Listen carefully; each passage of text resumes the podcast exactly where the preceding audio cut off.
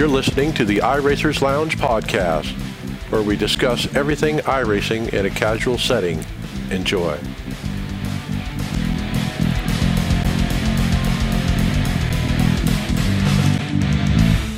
Welcome to the iRacers Lounge. I'm your host, Mike Ellis. iRacers Lounge is a podcast for the iRacer, where we talk all things iRacing in a casual setting. Joining me are the usual characters, Brian Maccubbin.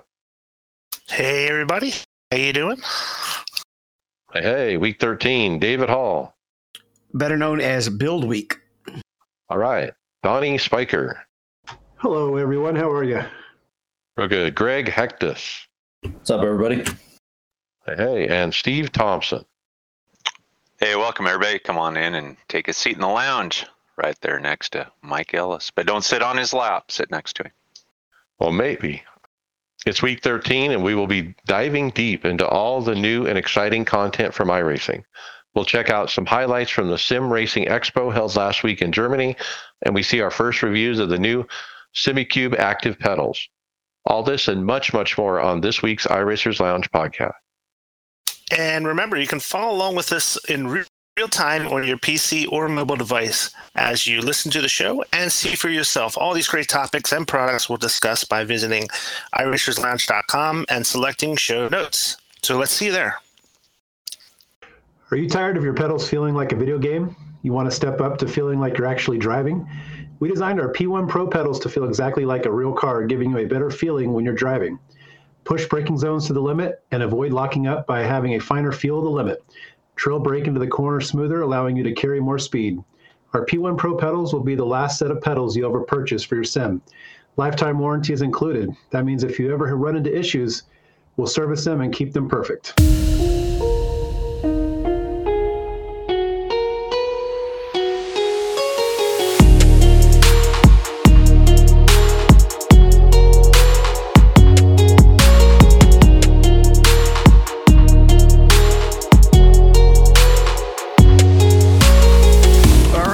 This light, light topic day, we're going to kick it off just with a little bit, just a tiny bit of discussion about the Sim Racing Expo. Uh, holy cow! I was off work, and I got to watch some of the several people who put up videos of the Sim Racing Expo. So I took some note, collected some links, and uh, let's go over those. Um, it looked like fun. They were pumping DJ music at one point at the Fanatec booth. Uh, they were giving the mic to the guy, uh, Gamer Muscle from YouTube, and he's yelling and you know trying to get everyone pumped up. It looked like fun. Uh, there wasn't a lot of people there on the Friday video I saw. Uh, apparently Saturday they had a bigger crowd. Um, it, it was a big show. It was a big facility. They easily could have supported another ten thousand people or so. At, they had big booths, lots of space. Um, anyway, uh, it looked like they needed more people. Um, out of all the wheels that were shown, I mean, the one that really jumped out at me was, and we've seen it before, the P1 sim wheel with a vertical display, and it just looks freaking awesome. You know, when people were handling it and whatnot. And then also we got a sneak peek uh, from Ascher Wheels, uh, who just announced their V3 last week. Um, they have a McLaren version coming uh, this next year. Uh, three different ones. Uh, one with a display, all branded uh, by uh, with McLaren in the middle. So who knows how much those will cost? And then the big news, I think, was Trak Racer. I mean, what a great company! Um, they they're going to be doing all kinds of stuff. They're going to be doing load cell pedals with haptic. They're also doing their own butt kicker style transducer with amp. Um, they're also doing a Formula wheel as well. They're going to do everything. Um, that guy actually rumored that this event might move from Europe to Canada next year, but I never saw anything else to corrobor- corroborate that. Um, the guy from the Overtake, uh, GG, he loved loved those Simucube pedals, the active ones. He said they're so cool and would are definitely worth the 6K. That was the first impression I saw.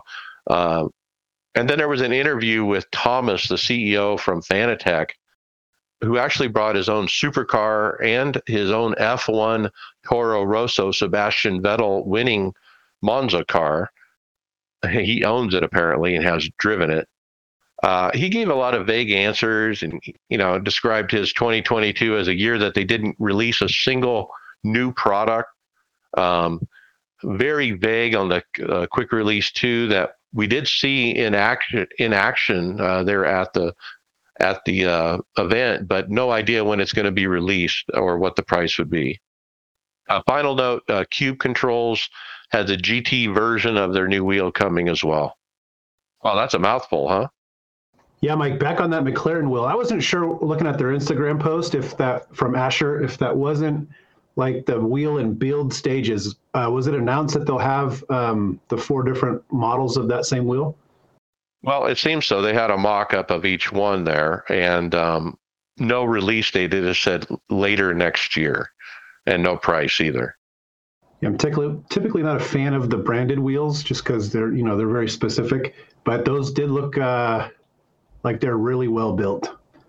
You know, McLaren wouldn't put their name on them if they weren't. And, and you know, Ascher Racing, remember, that was my top two in my uh, pick for wheels. And it was almost, I almost bought an Ascher wheel, and I still would today. But if I was buying one, I'd almost hold out for that McLaren. So one highlight we didn't hit was that uh, Tony Kanaan actually got to test out the BMW before it was even released, uh, the LMDH GP, GTP car. Was this our first confirmation that it was coming? No, I think we knew it was coming. We had BMW last week uh, put out a, a paint, you know, what it was going to, the paint was going to look like. But anyway, yeah, this is the first time somebody's tried it in the wild, and it was available at the Fanatec booth. On they had about 15 different rigs, and uh, everybody there could just, you know, take a turn and try it. And so here's a picture of Tony doing it as well. This is before the uh, special events calendar or the patch notes were released, though. I do believe, which is about yeah, absolutely, which, which is about a day later. So this, the, this was the first time we saw that it was coming with the release instead of after the release. Yep, and uh, yeah, so the Sim Racing Expo was fun, and um, we'll we'll deep, dive deeper into some of the hardware that was seen there. Um, one thing I forgot to mention was Cube Controls is doing their Mercedes uh, wheels and we do have some pictures of that here in the script as well. And those are nice. Uh, it said they call the Mercedes AMG Sim Racing GT steering wheels. Not enough. I think I still like I like the McLaren over the Mercedes any day though. Well, I guess we're ready to start talking build then, yeah. And the first thing we got is a bunch of pre-build teasers, including a uh, a drop of the Corse Magny Cours, I don't know if you pronounce the S or not. You usually don't in French, but I've heard so many people say Coors that I'm not sure if it's pronounced or not. Is that because Coors. they're all uh, NASCAR oval racers? It's very yeah, they're possible. thinking Coors, Golden, Colorado. So did we fresh stream water? Was this a surprise for us? Uh, we had talked about it last week. We noticed it yeah. on the. Uh, we noticed it on one of the pictures. Of, was it of the BMW? No, the BMW? Toyota. Oh yeah, the Toyota yeah, I was in the background, but now we got actual pictures of it and whatnot. So, uh, yeah, they put out. This was all before the build, of course. One one of us really excited about this dirt track. Yeah, that would uh, that would be me, David. Um, the next thing that uh, they posted was a tweet, a Twitter um, picture of the next dirt track that's coming to iRacing, and uh, we were able to figure out that it was Lincoln Speedway. It's a three-eighths mile uh, dirt track in Abbottstown, Pennsylvania, which is uh, about half hour from my house. And if you see in the background, I do anyway, uh, in these pictures, Brian, the rolling hills with the heavy trees, and that's really what that part of your state is all about, you know. Yeah, it's it's pretty accurate um, i can get into it later, but um, I, I was uh, I've been to this track many many times, so um, and uh, for the most part, it all ringed uh, pretty realistic um, from what I remember. Even some of the houses on the on the other side of the street looked great. So it's pretty pretty cool that they uh, um, did a really good job of representing uh, what this track really looks like. Where action is the attraction, they said. You know, I saw a post last night about this track and the Lucas Oil dirt track having lights in real life, but not having it in iRacing quite yet or having it work. Um, I don't know. How long does it usually take for them to give us the full version of a track when they release it. Well, you're jumping ahead, but yeah, and later in the script, uh, it looks like they took them one day. So the I think they put out lights earlier today, Yeah, the or patch, two days. That would be two days. the Yeah. patch was quite big. It was a gig by itself. Anyway, uh, yeah. So the next one we had was a teaser was the uh, BMW Motorsport. We got a video of that hybrid.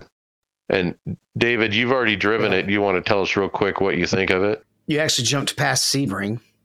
It, it right r- before that. I'll, I'll, I'll hit both. Oh, Sebring. Yeah, they did artwork update on Sebring. I haven't been on the track yet, but the Week 13 series that's featuring the fixed setup with the BMW is running there tonight.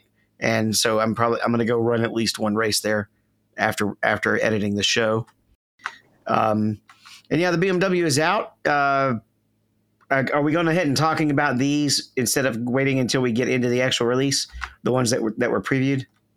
Well, I mean, you can give your initial impressions Okay. here. I mean, I ran Sebring and I, I thought it looked different. I mean, look, everything looks sharper, maybe brighter, um, more color. I don't know. It just looks a little Well, different. But I think it's mostly signage and scenery updates. It's not nothing, no changes to the surface. Yeah, What- which is still nice. Nice to see. Yeah, the, the BMW is basically like the F4 as far as how the hybrid system works.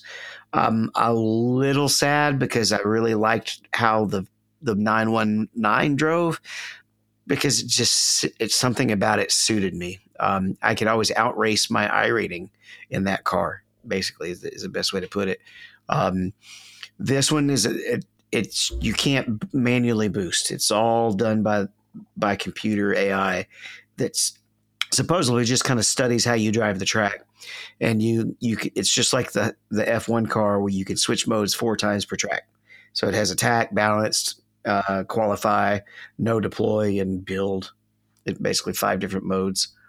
Um, but as I've been getting more used to it, it's it's still fun to drive.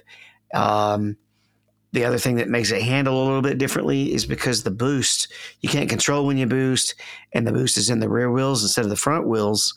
It um, it's easier to get loose than the 919 was.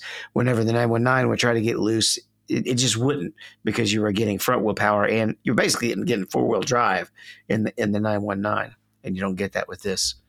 Uh, but yeah, it's out, and a lot of people have been running it. Another fun car that is out is the Toyota GR86. I think the GR stands for Gazoo Racing. I saw that on one of the videos that they have here. But I raced this car and actually won the first race I ran in it. And it was a blast for a front wheel car. Tried to do donuts in it and really couldn't. Uh, I figured uh, somebody told me I had to turn off the traction control to be able to do it or something. But regardless, it was a fun, fun car. And this is going to be a great entry level car, much like the Mazda Cup is. Um, for anyone that's new to iRacing, come in and rookie, it's perfect for that because it's very forgiving. If you overdrive or underdrive, uh, you can recover very easily in that in this car. Was that on Red Redskogen, Mike? Your race? Yeah, Rudskogen, another free track, uh, had a blast with it. Looks like that series is taken over too. They're, I don't know if we're talking about that later, but the series is uh, changing from the Pontiac Solstice to this to this car too. That's right. This is basically replacing that Pontiac and in those kind of series. It- It's fun. Get out there and try it. So the other thing that's fun is the AI they've added for the new hybrid the BMW, Ford Mustang, Legend Ford Coupe, Lotus 79, 87s, the NASCAR 87s, and the new Toyota GR86. I've uh, tried the 87 at Charlotte. Uh, all of them run the high line uh, in a row, and and nobody, none of them will go low, and which was completely different than the winter NIS where everyone was running low and high. Um, but it was nice to get some practice before the actual race, uh, and and I'm really happy to have the NASCAR 87's AI. I think that's the big thing in the build for me. Hey, did I miss something? It, it says in this suite that AI is, you know, these new cars for AI. It's like now you and your friends can compete against the AI. Are, are you able to race with other people against AI cars now? Because I don't Hosted. remember that.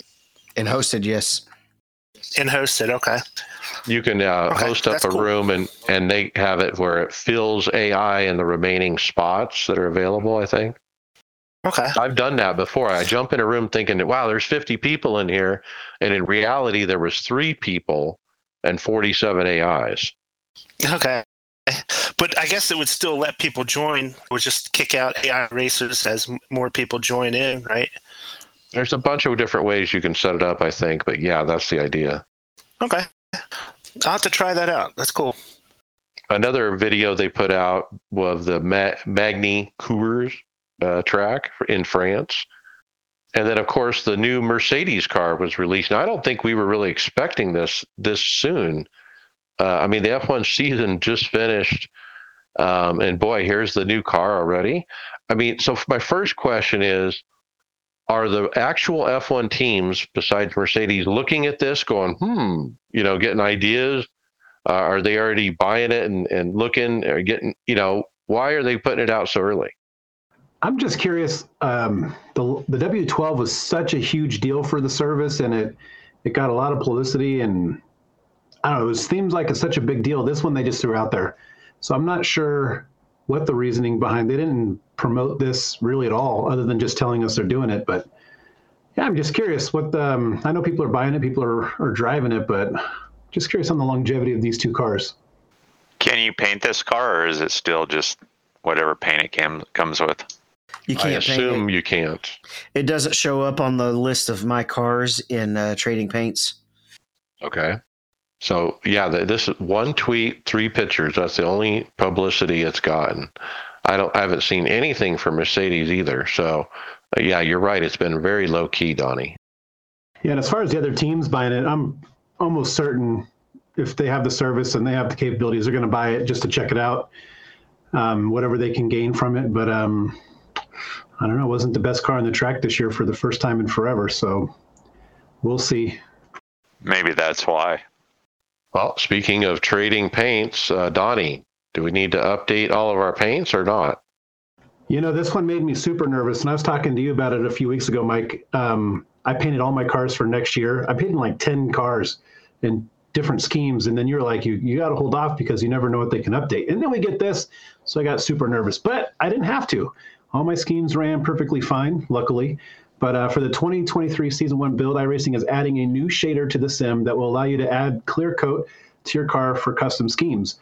This new shader will allow you to put a clear shell over the existing paint scheme of the car with its own uh, specular qualities separate from the underlying material. This is meant to replicate automotive paint jobs where the underlying car paint is overlaid with an acrylic clear coat. So, to answer your question, Mike, I, I've been running my schemes and practice sessions this week, and I'm not seeing anything different with them.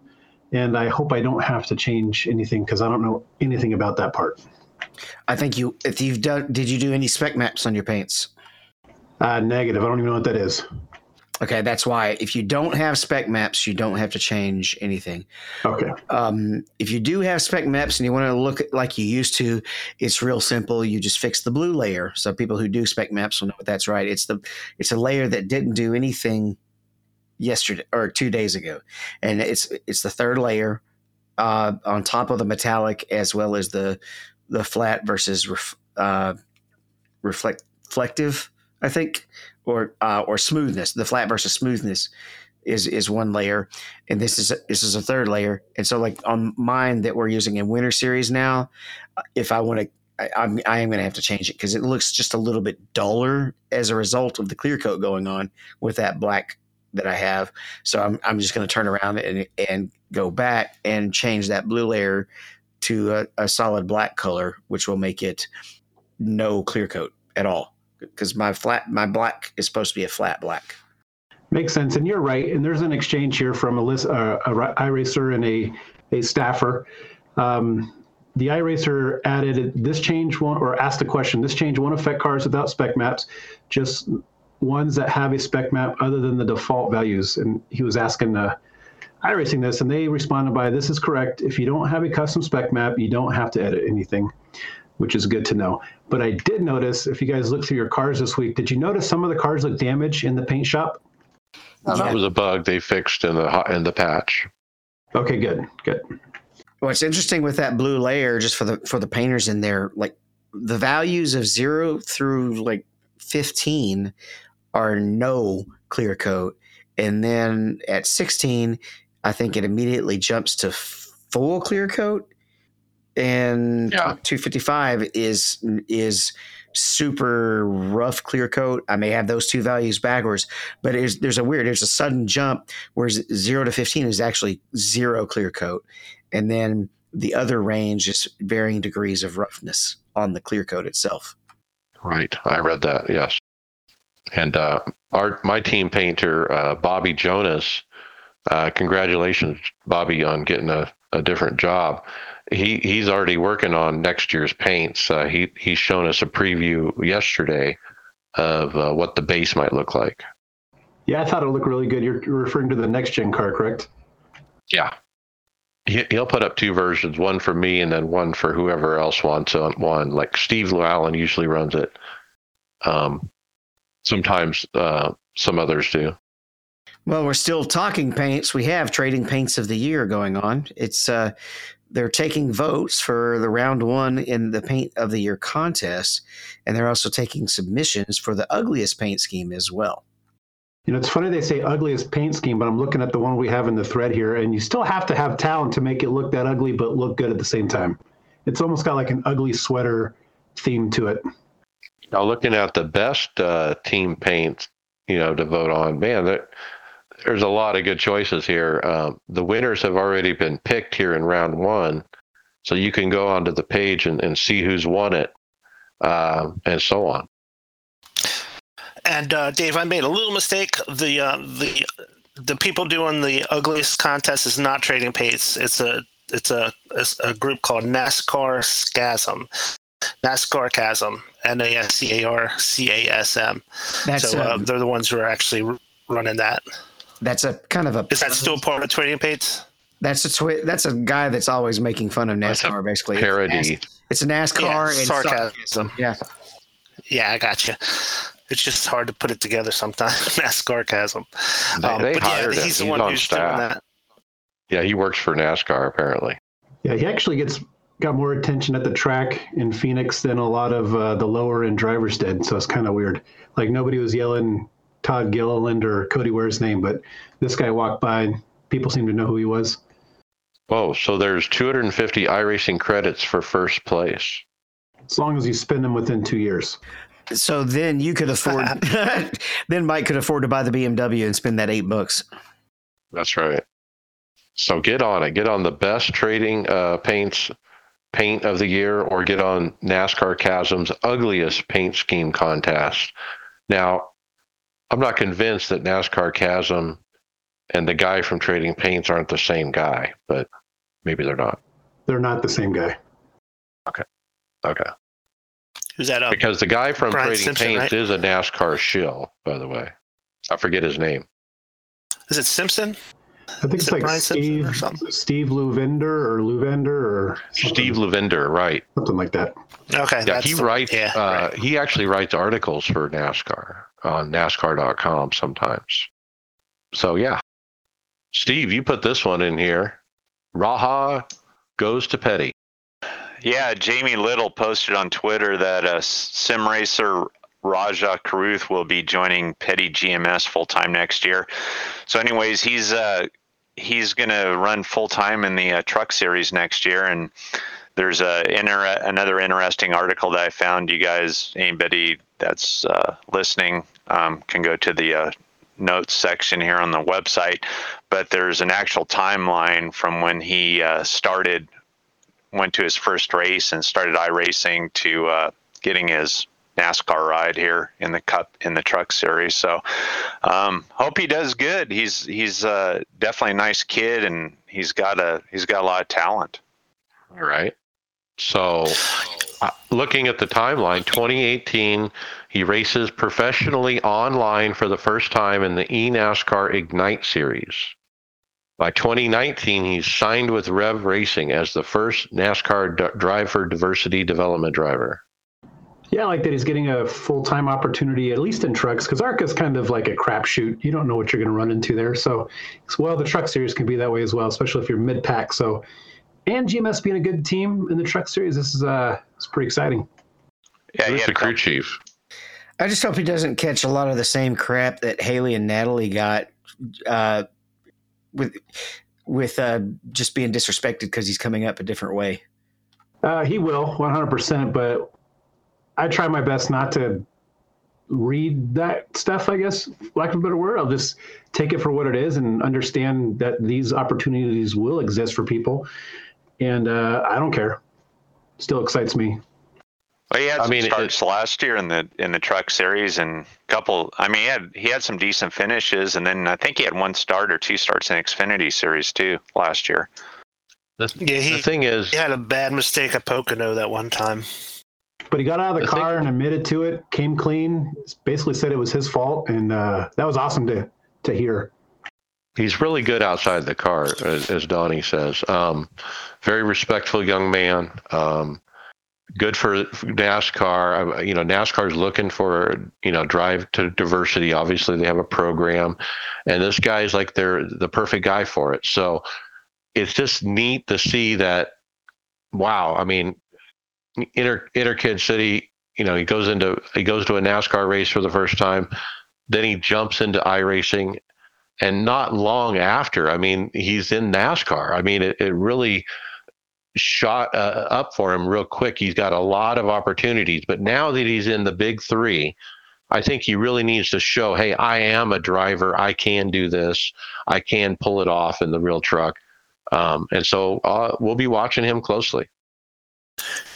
Yeah, I remember them talking about him on Door Bumper Clear, how how impressed they were with Rajah as uh, being asking a lot of questions and just just being a sponge, just taking up as much uh, information as he can. It just goes to show you that you know he's there's there's a lot of depth to him. He's he's not in it just. Uh, um, just for show, he's he's he's serious about it, and he wants to learn, and he wants to get better.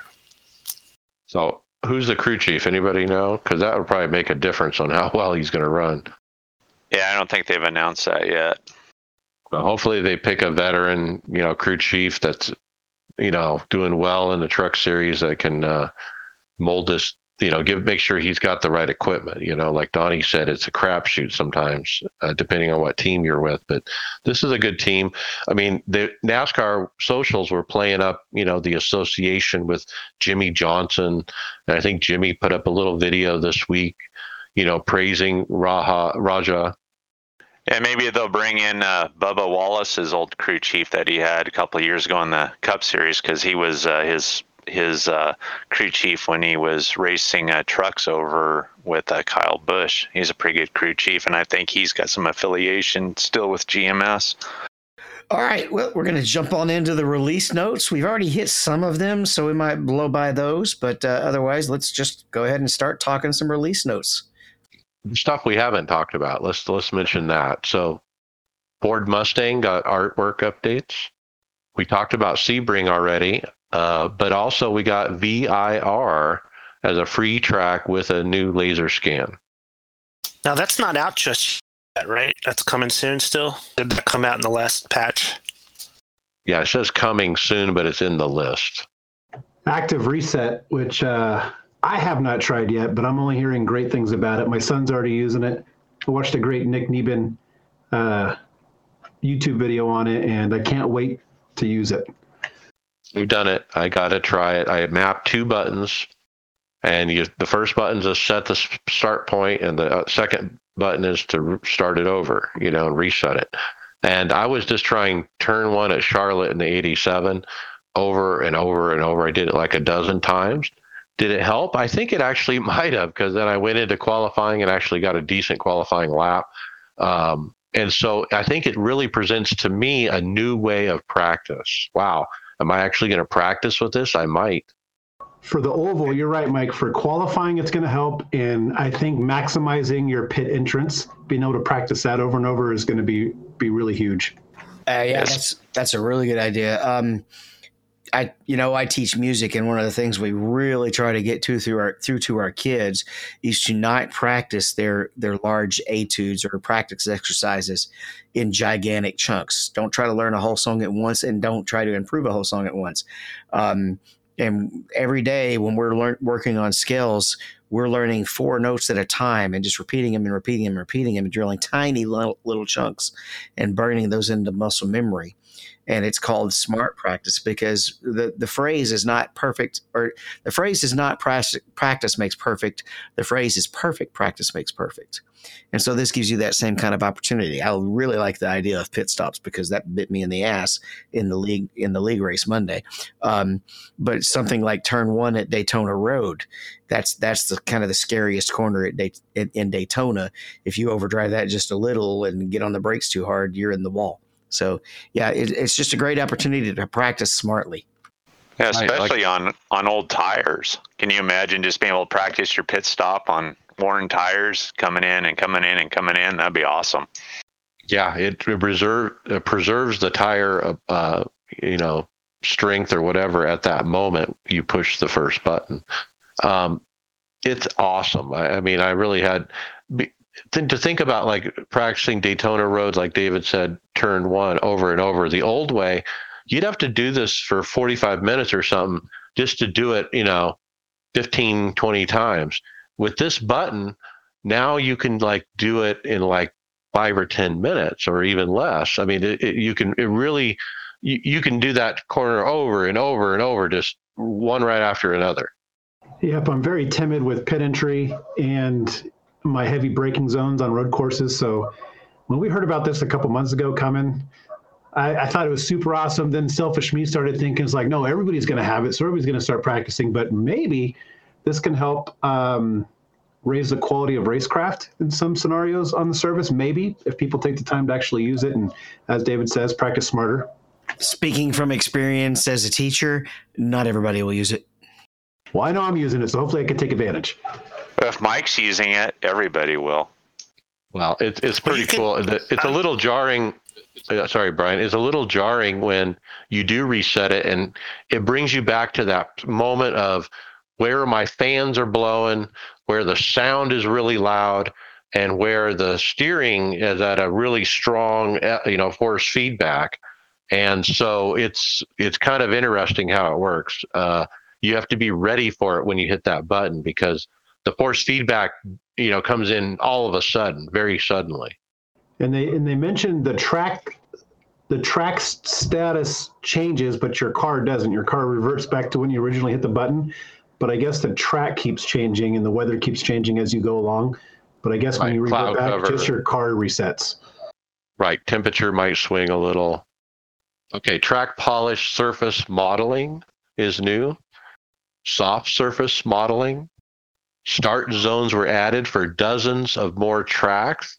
Now, I think, are we going to have this in A, in A open and A fixed well, or we, NIS? We had this, uh, I used this Monday night. I think I ran a, mistakenly ran a truck uh, 13th week series at Daytona, and there we use the start zone in there, and it gives you a prompt at the beginning of the race, telling you that this track is, you know, you got to start within the the restart zone, and and whatnot. So some tracks are having it, and it was it was cool because he knew when it was going to happen. He didn't have to wait or anticipate it and whatnot. But avoid the 13th week truck series. Do not do not run it. I really hope it goes into the official racing because they've been using it in the winter series, and the restarts are so much more reasonable now that there's such a there's not such a gigantic restart zone. Yeah, you, nobody's doing all this crazy bouncing and jumping in games. Um, and what's interesting, it really does seem like the the the flagman actually throws the green as soon as he sees the, the leader go, even if he goes at the very beginning of the start zone. He goes off of when the throttle gets hit, right? That's what it seems like. Okay, so the starting grids were expanded to 60 for dozens more tracks. GT3 class tires and vehicle parameter updates. Now, this is big part of the build uh, for the GT3 cars. You know, new tire stuff, new vehicle parameters. I've I've run several races. I'll tell you about my my thoughts on that later. I haven't jumped into GT3 since the patch. I haven't spent most of the time in the uh, BMW, and it does have the new damage model. It was fun at the end of Spa. I, I intentionally ran straight into the wall and popped the whole front clip off. Okay. Series stands excuse me, series stats and standings in the iRacing UI. So this is kind of a joke because it'll only show you the overall series stand stats. It won't show you the divisional stats. Even though there's a divisional button, it doesn't show you your position in the divisional standing. That's kind of silly. Have you checked it since the Sure. hotfix came We'll out? get it right soon. Yes, it's still broken. What about hosted racing? I'm sure Can they'll you- get it right tell- soon. Can you tell if there's a practice session in hosted racing yet, or just or a race session? No. No, that's still very confusing. If you're like, if there's a new grid thing, you know, I think it's called grid view, a race grid view, and it doesn't have a scroll bar and I don't a scroll wheel and I don't have a scroll wheel. I use a trackball and you literally can't go down. So I have to like click on the screen in the middle of stuff and then use the arrow to scroll down to be able to see lower on the page. It's just silly. And um, if you click on a race like you want to race it, there's a register, but right next to it it says practice, but down below it says race. And it's not clear to me at all if I'm registering for a practice or a race. Baby steps. They'll get there. They'll get there by March, I hope, right? We'll talk about that later. Uh, new damage model for the GT3 class cars. We talked about AI that was added for a bunch of stuff. What else do we need to go into detail on, guys, on this list? Did you did you guys uh, f- see any difference with the track polish on uh, Sebring? Oh, like I, I said, Sebring looked it looked pretty neat to me. It looked different. Did it feel different? Track polishing No. is something a little bit more specific to handling in that it's actually supposed to increase the grip in the groove on road course racing. It's not not applied to oval tracks. Interesting. I wonder if this soft surface model is a uh, reaction to that Spa 24 we had earlier this year. It says uh, all types of off-track soft surfaces now behave with more realism, including grass, dirt, gravel, and sand, and so on. So, if that was something they were already working on before that event happened, or this was a reaction to it, but it looks like they're going to try to to solve uh, grass dipping. They did add some harmonics to LFE effects that are supposed to make them better on smaller shakers. Yeah, I'm looking at this AI list, and I haven't done any AI racing at all. I probably wouldn't even know how to start a session, but you almost have your own video games within this sim sim that they've built here. Sorry, Steve, I'm referring to them as video games, not the actual service we race on. It is a sim. You are correct, but uh, you can almost have your own F1 game in here. You can have your own NASCAR game, IndyCar game. It's kind of cool. There's been quite a few quote safety improvements added to the force feedback. Uh, I think the big one to mention is there's a new slider in the settings called smoothing, and it's set at 15% default. Now, the old way before the build, that would have been zero. It didn't exist. And um, we have a, a later story uh, to get into more detail about that. But I ended up trying it both ways and putting it back to zero because I thought that felt better. I thought leaving it at 15 just took something away. I did mention that in the forum, and, and I'm not the only one who had mentioned it. So it might still be a work in progress. We'll see what David Tucker says.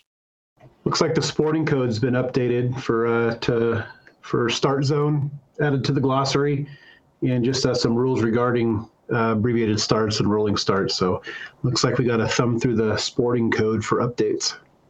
I'll get back to you on that one in a second. I'm gonna go look that up. We had already talked about the changes to the credits that the like iRacing bucks that are gifted to you within iRacing will go away after two years. Let's just set up updates They on the cars. that. Um, did they mention that um, about the uh, was it Wild Horse going to free, or was it Wild West? Okay, I it get was those Wild confused. West, I believe. Yeah. Yeah, that's, that's free now. Wasn't mentioned in the notes. And I'm going to give that a go tonight after I practice for Nash or uh, the NIS race Sunday. I'm going to get on Wild Horse and see how the truck is on that. Uh, Daytona Rallycross and Dirt Road have two new track configurations. We got Dirt Road Long, Dirt Road Short have been added to this track.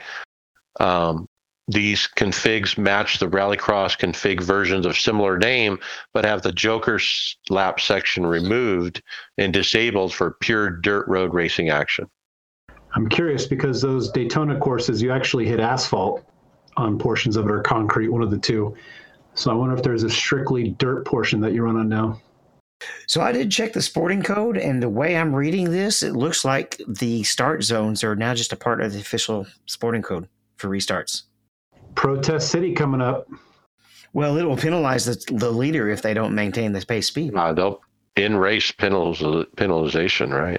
Because what's the percentage actually read the sporting code? So it's very important to actually read your sporting code, follow the updates, and uh, know what you're doing out there. So yeah, I can imagine it's going to take a while for people to get catch on. Yeah, so here's VIR, and it says it'll be out before the end of the year. It's entirely brand new with a 2022 laser scan data and will be fully rebuilt with new artwork to bring this track into the modern age. And then Phoenix, the old Phoenix has new track configurations, much like I mentioned before uh, for Dirt Road, where they reuse the rally track but remove the Joker. And that's it. Boy, that's a lot of stuff. Yeah, it was funny that anybody would would, would say this is a small build because it, it, wasn't, and um, it was really the IMSA build, if you want to name it a build. That's really what got hit the biggest.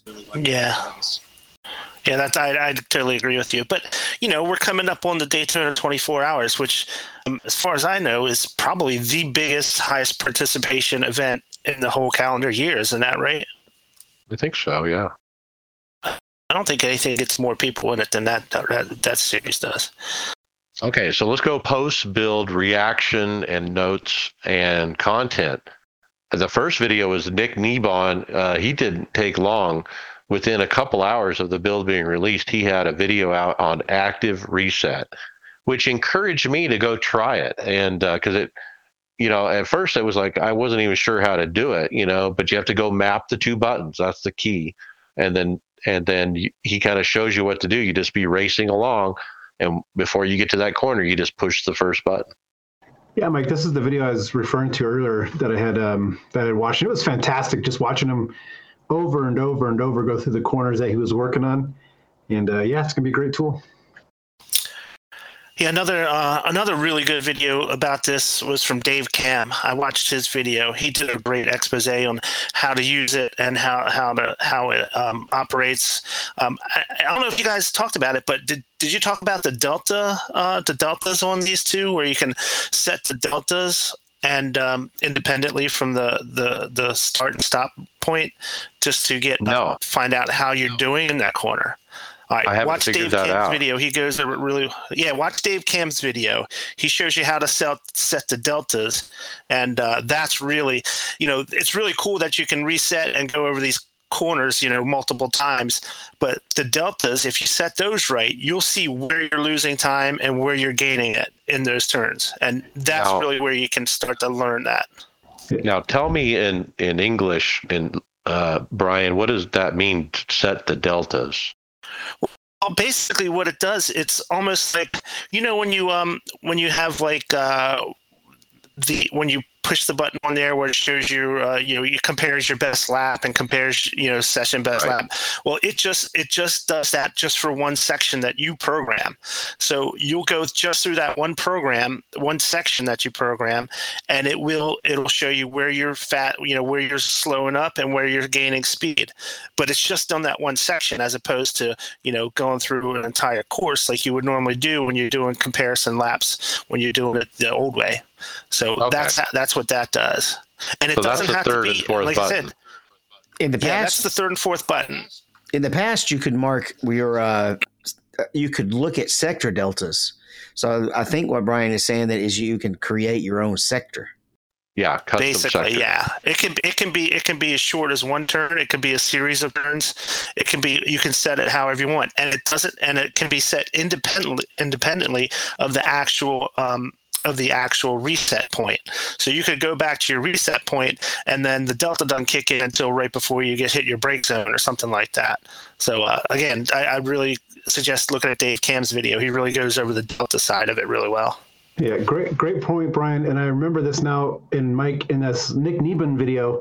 He's actually using it, but he doesn't articulate how he did it. But you can tell when he's talking about he's he's getting faster here, here, and there. He's actually using what Brian's talking about, but I don't think he goes over it. So watching Dave's video is going to be key, figuring that out. Uh, He I don't said think you're he right. said that was his favorite part of the whole build was this active reset far. So like me trying the the sh- you know turn one at Charlotte in the 87 over and over, I was doing active reset like right at the entrance of turn one. And what I learned, like I said, the the feedback and everything is very immediate. What I really need to do is back up that re you know to like maybe the start finish line and have that the beginning of the active reset. And then like and then put the delta start point like at the top of turn one and measure just turn one. Exactly. That's exactly right. And that's really where you're going to get the most out of this uh, active reset, I think. Cool. Other notes: uh, Greg West posted a post uh, build in conjunction with the release of the Toyota GR86. They've announced a new series, the iRacing GR Cup Fixed. It's a D license, 15 minute fixed setup race. It'll include seven free tracks in the debut season. I expect it to be popular. It is very fun. I, I encourage everyone to try it. I, I won my first race in it. I mean, that's how cool it is. So also he announced that the toy, same car will be joining the SimLab Production Car Challenge, replacing that Pontiac Solstice. And I forgot who it was. Somebody on Twitter did a uh, a send off for the Pontiac Solstice. They did a you know a three or four wide you know one lap salute uh, video. Uh, farewell Pontiac. Was that a pretty active series? No, I don't think, the so. sim- I mean, they have a split or two. Well, and this this car will be replacing Mazda in the the Roar, uh, the two and a half hour race before the 24 hours of Daytona. Uh, Jacob Smith, he he put on Twitter right away that the Lincoln Speedway is supposed to have lights. He actually emailed iRacing support. They told him no, it isn't, but he actually posted up pictures. Uh, Brian, you know, you've been there. It has lights. Yeah, absolutely it does. And matter of fact, I purchased this the first chance I got after I did the update. And uh, one of the first things I did was I went into a, a test session and I set it for for nighttime because that's when all of the feature races are run at Lincoln. You know, they're Saturday night races. And I turned and I got into the sim and it was completely pitch black. I was like, "What is going on? This thing is this thing does not have lights." I was shocked. But um, yeah, apparently if they put in that patch, that's a big deal because I was really that was my biggest complaint about the whole track. Um, was, was what they did with the not having any lighting on it. That's crazy. And, and this is uh, to just to put iRacing support on blast here. I've kind of had some issues with them recently regarding the UI and loading and and whatnot.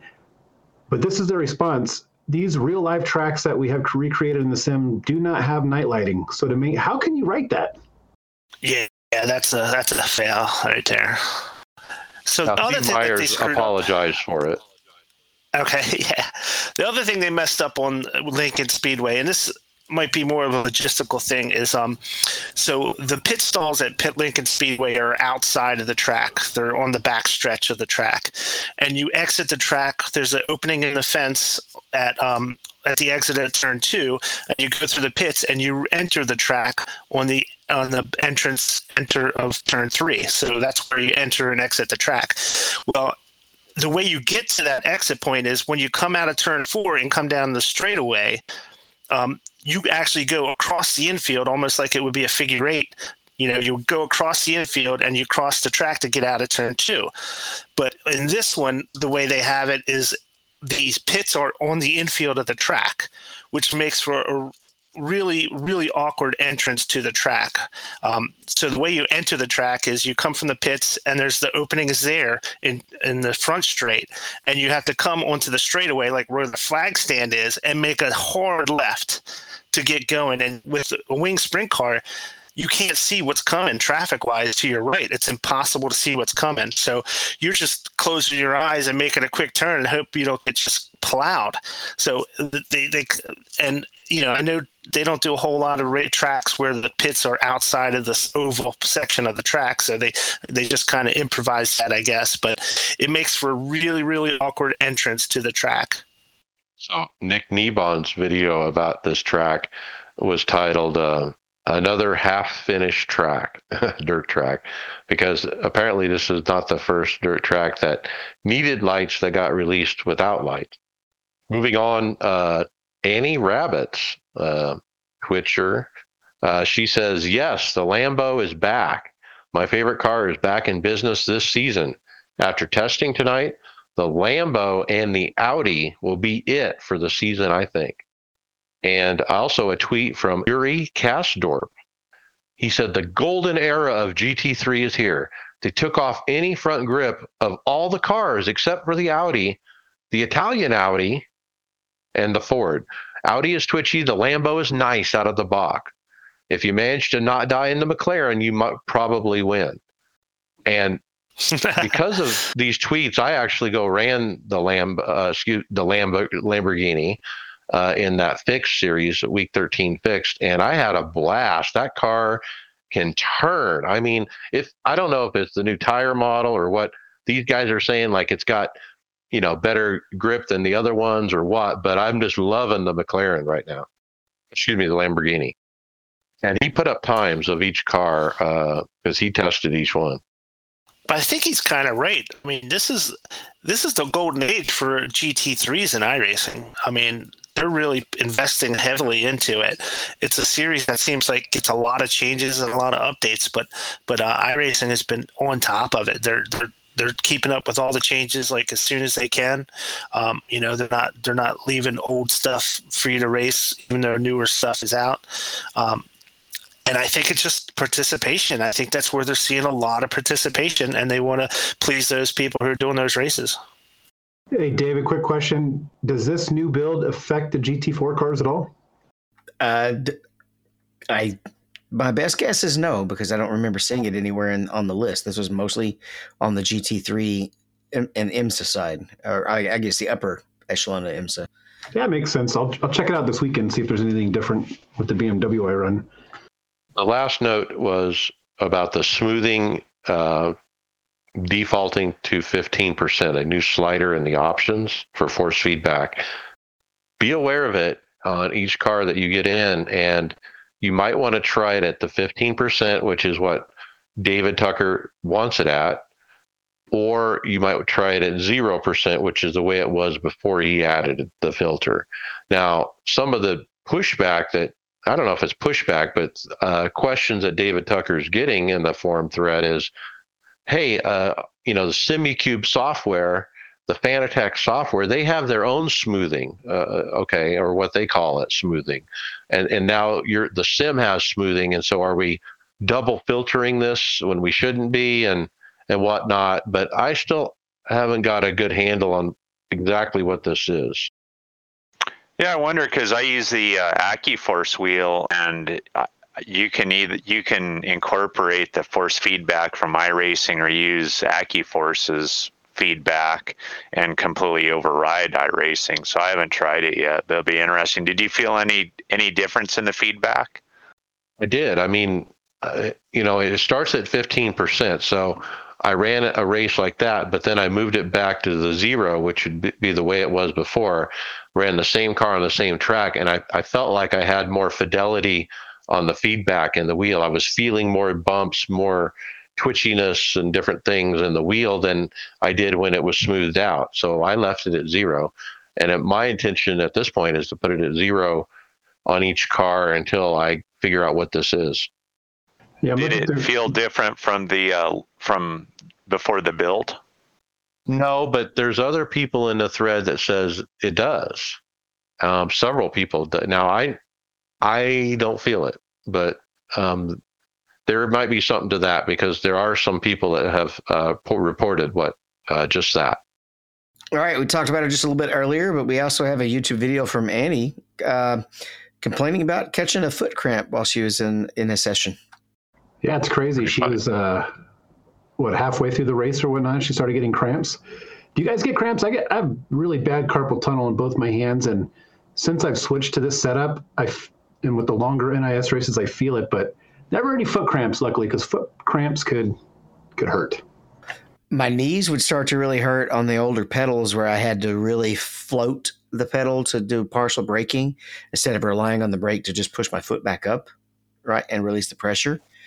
Whereas now, um, I don't run into that issue. And also, when I had the force feedback turned up back when we ran the the radical at ovals, I actually ended up with a carpal tunnel kind of thing, basically combined with weightlifting, that hurt one of my elbows for quite a while. Maybe she needs some electrolytes, some LMNT or something. But your carpal tunnel, Dave, came from work and typing. That's where it came from. No, um, I don't type that much actually. It was more from lifting and turning. Playing with your Brando instrument. has electrolytes. Brawndo has electrolytes. All right. Well, this might end up being our longest discussion, Mike. They're gonna they're they're gonna pull the trigger, man, and it's gonna suck. And I think I just saw Mike pulling his headset off. Did we lose you, Mike? Yeah, All right. Mike's headset died. I'll get it going from a newbie here, only been on the service two years. So when I when I got on the service, I went back and forth between the UI and the the website, and I ultimately picked the website. And then hearing you guys talk about it every so often, uh, one day I just decided to use the UI, and I went cold turkey from the website. And I was like, all right, this ain't terrible. I can I can navigate it how I like it. You can set your favorite series and and uh, I'll try to figure out the clicks here in a second if Mike wants to do that. But um, but then all of a sudden it wouldn't load. It wouldn't load for me. It wouldn't load my updates. It would only load half the time. This is the member support I'm I'm referring to. And uh, just now I'm trying to load it, the UI, and it's not loading for me. I'm hoping the fix would fix it. But then I went back to the website and then got used to that again. So um, I don't know. I thought the results would be the last thing they needed. There's obviously some polishing they need, but but yeah, you got a couple more months left to go. Big news, huh? All right, so here's the plan. You have till December 31st, and then starting January 1st, no more website for you. We're just gonna have to start a mega thread of. You, you said you were typing it at me, you know, but we got to get the attention in the mega thread and just say this. These are things that the website does that the I the UI doesn't. Like, is a hosted session just a practice, or is a hosted session a race? I mean, that has got to be one of the most simple pieces of information you should need to know when you're joining a hosted race. So I didn't understand that complaint until last night, and I was in the dirt midget, and I was wanting to find some stuff, and it would, oh, there's a dirt midget, but I had no clue if it was practice, if it was a race, if it was a league. I think we'll say league in there, but you're right, 100%. I, I was actually getting pretty pissed off at that, um, and I, even to myself, thinking, how simple would this be? That's not some little detail. That's that's fundamental to to the what's going to go on in a race. Well, and it looks like the old site they're going to use it still to uh, to update your membership and purchase do- uh, iRacing dollars and credits and stuff. So I went cold turkey once they this was announced. I've been running the beta UI, and I'm going to call it that till it works correctly. Um, to try to get used to it, or try to figure out what a you know what are the workarounds. You know, like the workaround to what Donnie just said is clicking on the actual series page and then it's clear which one is race and which one's practice. So there's art. So there's workarounds that you got to click more, of course, which is silly. Um, but yeah, I, I I went cold turkey. I tried a lot of different things. I think the biggest thing is I've probably have crashed the sim five or six times since I've gone cold turkey to beta UI. And guess what? How many times have I crashed the sim in the last six months? Zero in six months. And now all of a sudden, five or six times within a few days.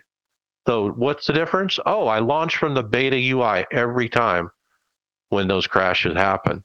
So that's my huge, huge concern here when they're going, you know, belly up three months from now with no backup way to launch.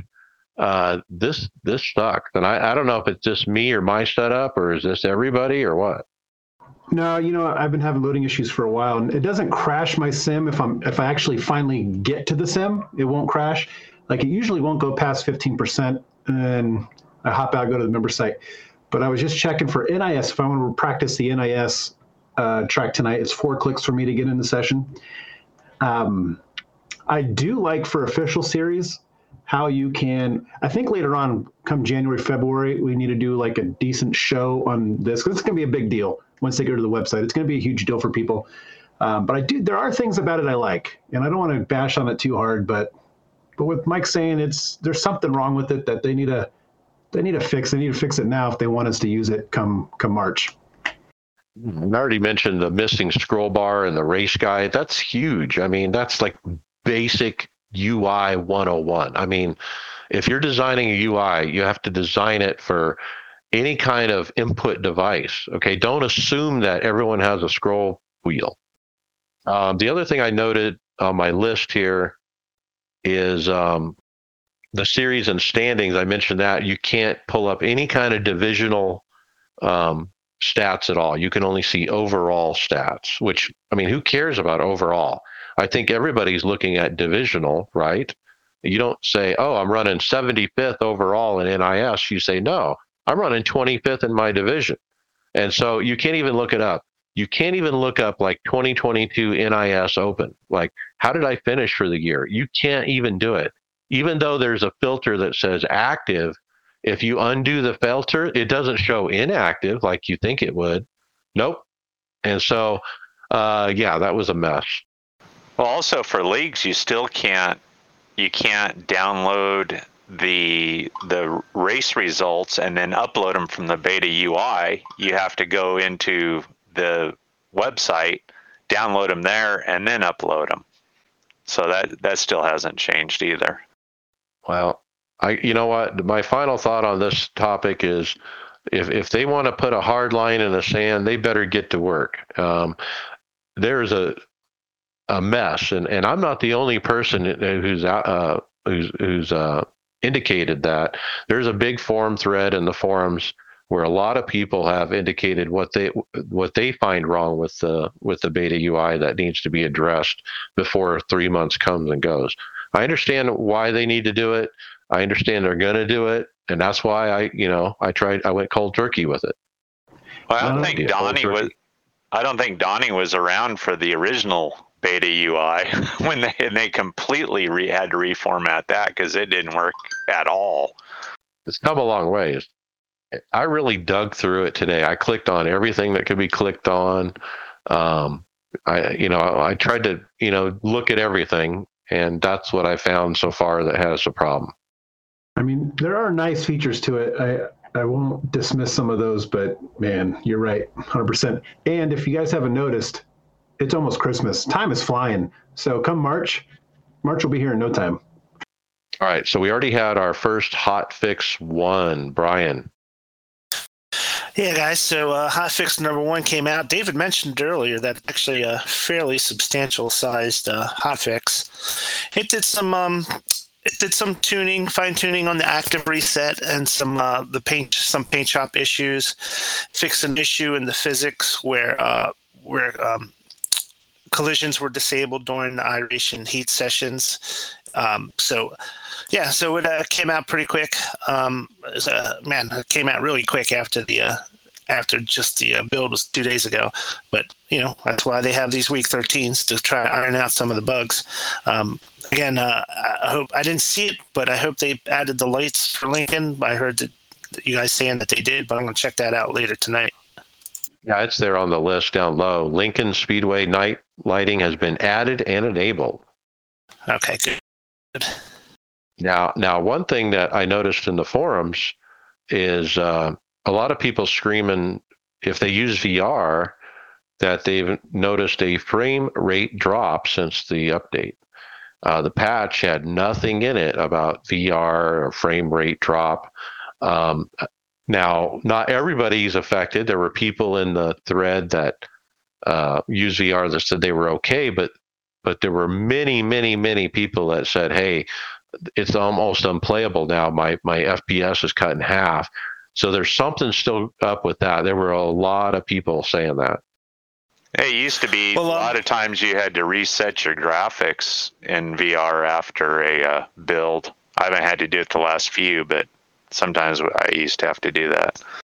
Yeah, that was a recommendation in that thread, uh, Steve, that people should do that.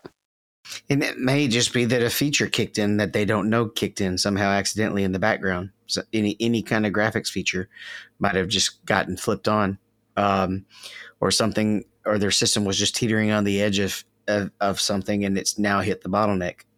Well, How big was the update? Form, later in the later in the forum post, uh, Dustin William Owens Dolls, long name, said that uh, they acknowledged that there was a, a, problem that they were taking that hit. They said they changed how the co- cockpit was drawn, which is uh, presumed to have caused a decrease in VR performance. Um, fixing it might be a whole different kettle of fish, such as a change is pretty fundamental fundamental change and probably has good justifications in other aspects. So. Um, yeah, they, he thinks that they acknowledged that it might have been something to do with the way the cockpit is being drawn in the cars.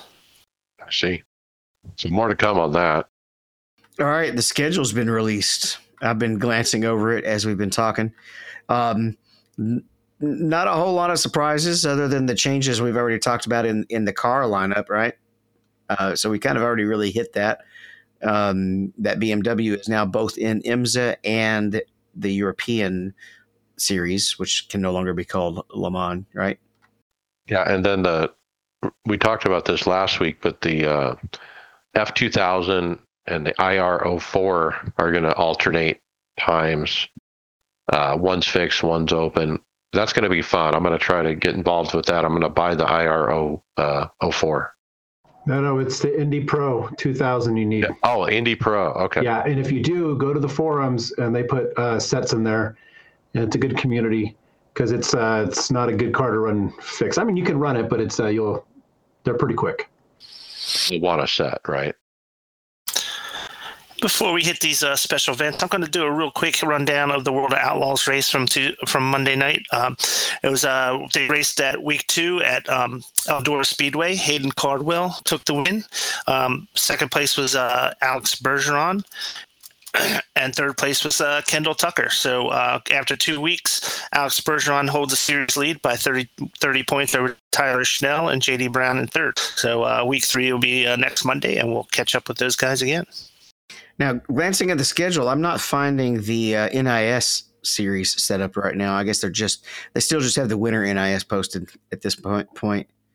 Yeah, I don't believe that schedule didn't come out till freak. It was late, like almost into February before that NIS schedule came out. Came out with the A, B, and C schedule as well, or the NIS Xfinity and Truck. I don't think they're they, they they feel like they need to put it out because I think it's pretty well known that the times are going to stay the same, and it and we already know NASCAR drives the schedule, obviously. Yeah, it's just big for the B and the in the C series because on the off weeks of real life, because they mimic the real life schedule, but on the off weeks they throw in you know, whatever track, a random track. So it was always nice to know what that track might be for people who want to purchase stuff and whatnot. But, but yeah, those schedules won't come out till much later. They actually do the same thing for the regular A Open as well. All right, we got it looks like one more 2022 event, right? Uh, 2022 Chili Bowl Nationals. It's going to be going on from the 13th to the 18th. Monday through Friday, there's going to be two time slots each day 10 a.m. and 9 p.m. Eastern. That's 0200 GMT and 1500 GMT. Then there's a Saturday super session that's going to take the top 60 overall in points from the race week. Those will go on at 10 a.m. Eastern, 9 p.m. Eastern, and 15 GMT on Saturday, 2 GMT on Sunday. I've been practicing all week for this. Have you guys ran this event yet? Most of us are not really dirt other than Brian. Oh. Brian's our dirt guy. What about I you, have Brian? the track. I don't have. I have the track, but I don't have the um, the midget cars for it. Um, it is hard to drive around. It's so small, so tight. It's so it's, demoralizing. It feels like you're barely touching. Yeah. I uh, I've been practicing every night. Um, shout out to Tommy Brandon. We raced with him in the winter NIS season. He has a YouTube channel, and I've been watching his video like almost on a loop because he he shows a video on how to run the dirt midget Tommy Brandon, I believe that's his name. And um, man, it's so hard. And I was getting nervous about what the schedule was going to be like. So I put on my calendar for Saturday, but thank goodness I won't make Saturday. They got to be top 60 in points. But I did find a hosted practice session last night, even though it didn't say practice. I found one, and uh, a lot of the guys on the track with me are about the same. Can get about four laps in before they climb up the wall and roll over. So I'm so excited. We'll give it a go next week, see how it goes, and um, yeah. What's weird about this one is um, it doesn't line up with the actual chili bowl. The chili bowl itself is not like almost a month away. Typically, they run the same weekend or the weekend before the actual special events that they do. But this one's early. I don't know if they want to just get it in before before the new year but. I'm wondering if a lot of the real Chili Bowl racers run this event as well. Maybe maybe that's why. But uh, man, it's a it's a it's a very tough thing to do. And it just it's very humbling and it makes you appreciate what they're doing in real life as well. Because I'm not driving how they're driving, and they're they're hanging that thing out the entire lap. It's, it's just crazy. And if it's a month away, it's sitting right on top of the holidays. Yeah, Yeah, maybe it's they want to like get it first- done before you know everyone takes the time off for Christmas. and and the Chili Bowl is like a week long event. It's not like you go there on sa- sa- Saturday night and race the Chili Bowl. It goes. It's a week long thing. Everybody's there for at least a week. And then you have the micro the different before that. features. So it's almost Yeah. two weeks because you have the micros before that. So and a lot of those Chili Bowl guys race on that as well. So it's almost a two week endeavor for them. And so I don't know. We'll see. So it's 60 lap splits, and the qualifying is three minutes. The track resets to 2%. You got six, eight lap heats. Top three advance directly to the main event. Then you have an E main, D main, C main, B main, and then an A main. Caution laps do not count in the A main. That's going to be for every session throughout the week. That's a lot. Unless you're good and win, I guess. Hey, moving on. We have other 2023 special events. The Roar is going to be January 13th through the 15th. The 24, 20th through the 22nd of January. Daytona 500, the 14th through the 19th of February. And the Bathurst 12 hours, February 10th through the 12th. I'm going to nitpick here. And this is Yeah, what I brought up. I'm sorry, Brent. This is what I brought up earlier, David. Okay. says the roar is the 13th, 14th, and 15th, but only gives times for Friday, Saturday. So that's where my confusion lied. And I'm thinking, how does some of this stuff get through uh, unchecked, essentially? Mm, Your time might- zone. Well, it, it's been- it so for some of the Australians, even though it starts at 1600, it'll already be the 15th for them.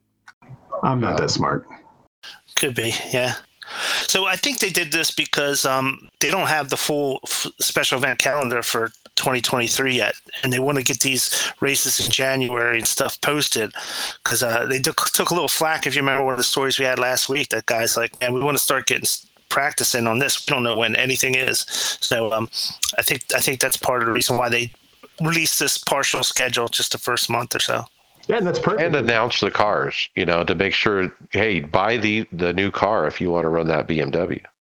yeah, if you're worried about a June race sponsor, don't you know? Don't hold up the schedule. No, this is perfect. We know the cars. We know the times. Kinda. I have to ask for help though. Yeah, so this prompted us as a team to start talking about what are our plans. And uh, Dave, David, you are you just uh, you haven't decided on a car yet? Well, it's not just up to me for one, but the uh, I like the BMW, but I don't want to end up in a split with just one car. I'm I I'm af- like in this week 13 series, it's got the LMP and the BMW. Of course, everybody's running the BMW. So is it going to be that so many people abandon the LMP2 and the GT that that lower iRating splits are going to be running just BMWs? I, I, I want to have the multi-class aspect of the race. Right. Well, I don't want to buy the car if we're not going to run it. It's eight bucks. How much is I it, know. Will? but but but that's the point. Buy the car if I don't have any plans of running it. You own the Lambo. You just reran that. Imagine you can run that BMW in four years. Yeah, I might. So it'll, all those cars will be changed up by next year. They'll be all different. All right, so we got to get our schedule together, and we kind of eyeballed, I think, who's on what team. I, I think we have some idea of that, but that's about as far as we've gotten.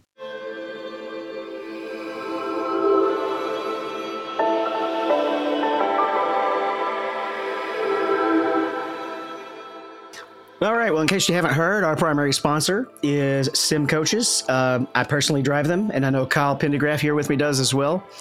And we just wanted to tell you a little bit about them. Uh, they're they're our favorite thing. It's been the biggest difference maker for me. Uh, Kyle, what do you think? What What do you want to tell us about their build quality? The build quality is beyond exceptional. It's all built aluminum, very well put together, very well thought out.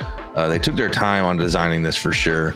Uh, I have yet to run into any kind of flaws with this thing, other than the fact that I can't put it in my real car. Ain't that the truth? I, I, I almost like uh, the comfort on them better than, than my other car, except my other car has autopilot nowadays. Yeah, so they're they're great build quality, and the and the other thing that that came out after I bought my pair that has been really useful, especially switching between different cars, has been that the uh, visor software. Yes, the visor software, it's beyond anything I could expect out of any kind of software that these pedals could use. Uh, you're uh, able to, to adjust when the throttle engages, or the brake, or the clutch, uh, how far the throttle needs to be before it's fully engaged. Uh, you can adjust the curve on it. I mean, it's all around just great. You know what you can do to really not so much manipulate the car, but manipulate your driving ability. I actually came up with a, a reverse curve for driving uh, in, on dirt. So you know how you, you might want to kind of uh, a sudden spike at the end on a cup car so that you so that you're less likely to spin it. I found it easier to control my dirt car by making it spike up to about halfway and then giving me more control on the top end of the throttle instead. That way, it was pretty neat. Oh yeah, definitely. It's a game changer for sure. Um, better than some of the other ones out there that I've heard people talk about or have seen. So definitely get your hands on a set of Sim Coach pedals. You're not going to regret it. Well, go to the website simcoaches.com and say hi to Lawrence. We have a promotion code, the best promotion code of anybody. You can get 10% off if you put in iRacers Lounge. So go get your pedals today.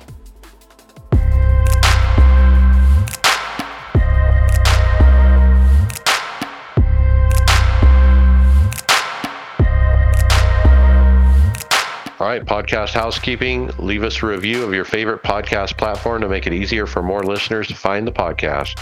Mention us to your fellow drivers so they don't miss out. We do appreciate it. Don't forget that action is on Discord. We've been talking all kinds of stuff over there this week, so join the conversation. And don't forget our website, iRacersLounge.com. We're in regular rotation at the Performance Motorsports Network and Roku TV. Excuse me. It's iRock TV on Roku TV. I think it's what it's called. Metro Ford of Chicago delivers to you. Whether you're looking for a new or used car, we have over 160 vehicles in stock. Living large or strapped for cash, good credit, no credit, doesn't matter. It's all good at Metro Ford of Chicago. We offer easy financing and guaranteed credit approval. Visit emetroford.com to view our complete inventory and tell them Patrick sent you. Metro Ford of Chicago, serving Chicagoland and beyond for over 35 years. Will this computer run iRacing? Not now. All right, it's time for some hardware software presented by Metro Ford. We're kicking it off first with Advanced Sim Racing getting radical. What do you think of this one, Donnie? Yeah, Advanced Sim Racing will be the new exclusive manufacturer of the ASR F Pro Radical Edition, the world's first and only sim racing chassis made in Radical's image. And Steve, you have mentioned to me in the past that you've driven on Willow Springs. Do you think this is where the shot was taken?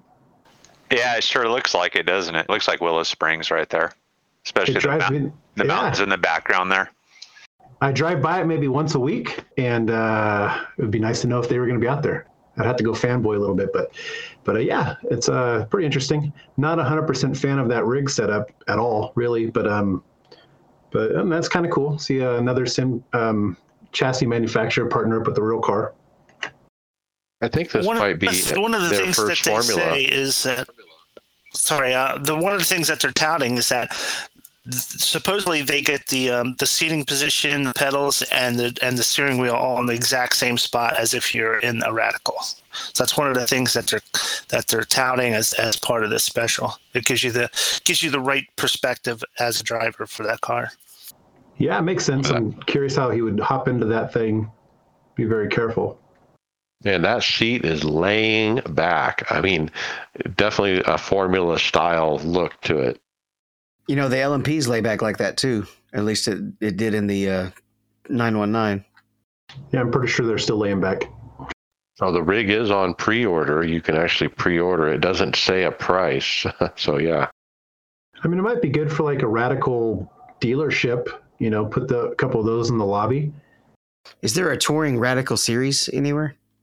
There's a private course out here by Phoenix, um, and out in the desert, where they run radicals. Like you can go out there and rent one. I think.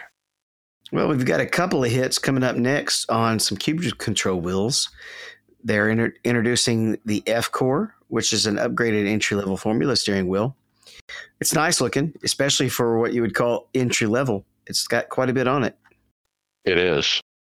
You know, and, and with one of the big brands, you know, Cube Control. Uh, I don't know the price yet. I haven't figured that out. Um, but they did announce it or start showing it at the the Sim Racing Expo. Uh, pretty nice looking. Yeah, nice, nice set of s- series of uh, buttons. What it doesn't have a lot of is is uh, rotary knobs. That would definitely be probably where they cut some of the cost. It does have two sets of pedals. I don't know if either one of them are analog. I think the the bigger one that most people watched was their new GTX 2, a completely redesigned GT steering wheel with five inch display with interchangeable grips. I do like the look of this wheel. Um, I like a GT style wheel. I'm just curious about the interchangeable grips, though. Don't do you lose any strength when you uh, have pieces that can come off? Good point. How do they attach and that kind of stuff too? I have no idea. Well, the grips I, are. I agree with you, Daniel. It's a good looking. It's a good looking wheel. and It's it's different enough from the ones that we see on a regular basis to, to stand out. Yeah, and looking at where the grips shape is, the strength, the strongest structure you can make just about other than a triangle is an arch, and the grips are an arch. So I don't think you're going to sacrifice that much strength structurally, as long as the attachments are well well designed.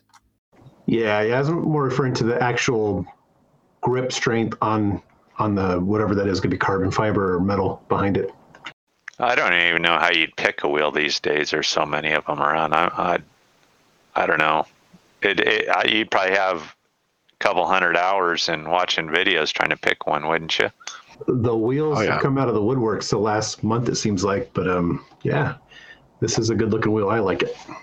Well, what do people need? I mean, you need an oval wheel, you need a formula wheel. That's kind of what I got. But do I need a GT wheel? I mean, this looks like a formula wheel almost. I mean, it's just a little bit different, but I mean, holding it in your hand and racing with it, it I don't think I need a GT wheel. I'll just I'll just run the formula wheel. I, I don't really know how much of a difference there actually is. I guess maybe size. Maybe the GT is wider than the Formula wheel. That's the only thing I could think of as well, just size difference. So the other announcement was their pedals, the soft blue, uh, petty blue pedals that we saw last year at the Sim Racing Expo that we were drooling over. I was anyway. I thought they looked really cool. Uh, they were shown again uh, at the Sim Racing Expo this time with an updated design. Um, and they're intending to sell them this year uh, in quarter one. Uh, even though they, they never did last year uh, come to sale, they, they did promise, hey, these will be out soon. And a load cell, I take it. Yeah, load cell. And honestly, I, I really like the look of them. Um, just the design, the color isn't too bad. Uh, is there a return spring on that throttle I'm seeing in there? Or is that all within the damper? Unknown to me. But a neat design. I mean, I like, like you said, the look of it is is impressive. A lot better looking than the one that's going to be down below. That's for sure. I can't get over the look of those ones for some reason. Uh, there was a video somebody put up of the entire uh, booth at Cube Controls where they show all the different wheels and and go into depth. So if you want to check that video, you know, check out our script. They have, every, they have everything up on a wall. That's pretty pretty neat. I wish they had an expo like this over here. Well, maybe next year we'll be traveling there to Canada, stay at Greg's house, and go to the uh, If it's expo. Canada, yeah, that's a lot cheaper than going to Europe. I might consider it. Get a booth. That'd be pretty cool. Yeah, have an I and I would like to just get some interviews with all these people. I'll hang out at the booth. You can do the interviews. We actually could do a booth. That that that would not be out of the out of the reason if we all if we all kind of pitched in for the price. Do we have to just sign autographs and stuff, or what? We could put out some hardware and We got some hero do some cards live for Steve. One of us could bring a we could bring a rig or or bring a like a laptop style rig like like some of the guys have.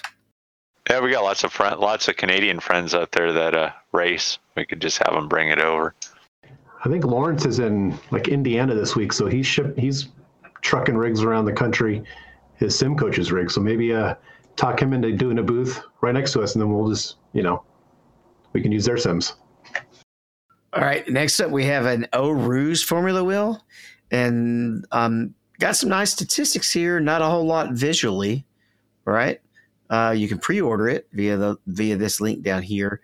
It says 15 push buttons, five rotary encoders, one joystick, 48 changeable LEDs, adjustable shifting module. I, I, I'll be curious to find out more about that. Five inch display and full aluminum housing. So I can read that to you, but the one picture is kind of, huh? Yeah, I thought we were looking Not at the great. back of it, but so we don't know the price of this thing. They actually had this at the expo. One of the videos at the top of the script, um, that um, they had they had somebody looking at one of these. It, it looks really good when it's uh, got power to it. Actually, it looks kind of plain right there in the picture that we have. It looks like just a blank screen, but uh, once you get power to it, uh, thing uh, li- livens up quite a bit. It's pretty neat looking. So that actually is the front. Yeah, that's the front. It it's almost looks like a like a touch screen almost. I don't know if that's what it is, but that's what it looks like. Are these the same makers of the seat, right? The Eau Rouge cooler seat. and they had uh, motion rigs as well at the expo, some kind of motion cockpit thing. So we'll talk about that on a future show, I'm sure. But like Brian said, the wheels at the show looked way better than this picture does. Uh, so yeah, I think you definitely need power to it to, to liven it up. Well, Mike, I know you've been really eyeballing butt kickers and other options lately, so you probably have had a look at this next one. Yeah, the the reason we have this video is I've been doing research on my next project, even though I don't have the funds. Um, when I do have funds, what am I going to buy next? Well, if you're a sim racer, you're always looking at your next pro, uh, hardware purchase usually, and that's how I roll. And I've been researching butt kicker. Which product do I want? Now, Tony Groves told me skip it and just get those things to put on the pedals that Steve got um, instead, which is not a bad idea. But I still like the idea of getting what's called a butt kicker plus and bolting it directly to the bottom of my seat. Uh, I found a flat spot on the bottom of my seat, uh, right where my butt would be. Um, the cushion comes off. I would drill, you know, three holes through the seat and basically run bolts and nuts into this uh, butt kicker plus. Now, why the plus and not the pro? Because the plus has three mounting uh, holes where you can literally just screw it directly onto something instead of using the the pipe clamp. And and that's what I want to do is screw it right onto the bottom of the chair. Um, the the pro doesn't have a way to do that. It only has the pipe clamp, and the pro is very big too. I think the plus is a much smaller uh, footprint. Um, my seat belts are going to be right in the way, and I'm going to have to kind of put this right in the middle of where the seat belts are. But I think it will work. 280 bucks, I think it is. Yeah, I um, I did watch this video, and it was neat to see some of the improvements they've made over the original gamer, gamer, but gamer one that I have. Um, you know, it's it's like a USB connections now. They have their own software. They never used to have their own software that you could use. Um, so pretty pretty cool. Um, and still, I still think uh, this was the first thing that I haptic, first haptic type of uh, equipment that I bought for my rig, and I think it really was the way to go if you're starting to, you know, move on to haptics in your simulation. This is like one of the quickest, easiest things you can do without breaking the bank. Um, these LFEs are really good for for starting you into the immersion type of side of sim racing. Now, the Yeah, 280. Sorry, Steve. I was going to say the 280 includes everything: the amp, the driver, the cabling, all everything, the software, everything. they do sell a product called the Butt Kicker Advance where you can just buy the transducer itself, but you have to get your own amp and cable and all that. Yeah, that's what I have. I've got I've got so many butt kickers on mine, but I've got uh, four separate amps, um, commercial amps that that I run mine off because at the time I was doing this, it was hard to find any amps. I tried the butt kicker amps, and I wasn't able to uh, to push enough power for them. So I've got a I've got I've got one eight channel amp and then uh, two, three, four channel amps. But what I was going to say is that they were talking about the software. We had done a review on the software, and um, there was a couple couple reviews, and they they weren't really impressed with the software. They're still say run it through a SimHub or one of the other products for iRacing.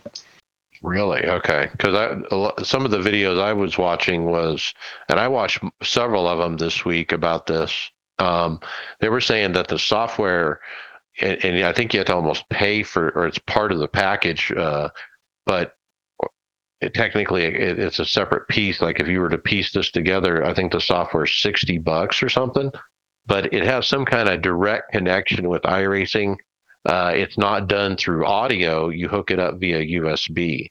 So I was thinking, Steve, that might be better if it's getting, you know, through the API or however it's doing it versus, you know, just through an audio uh, feed.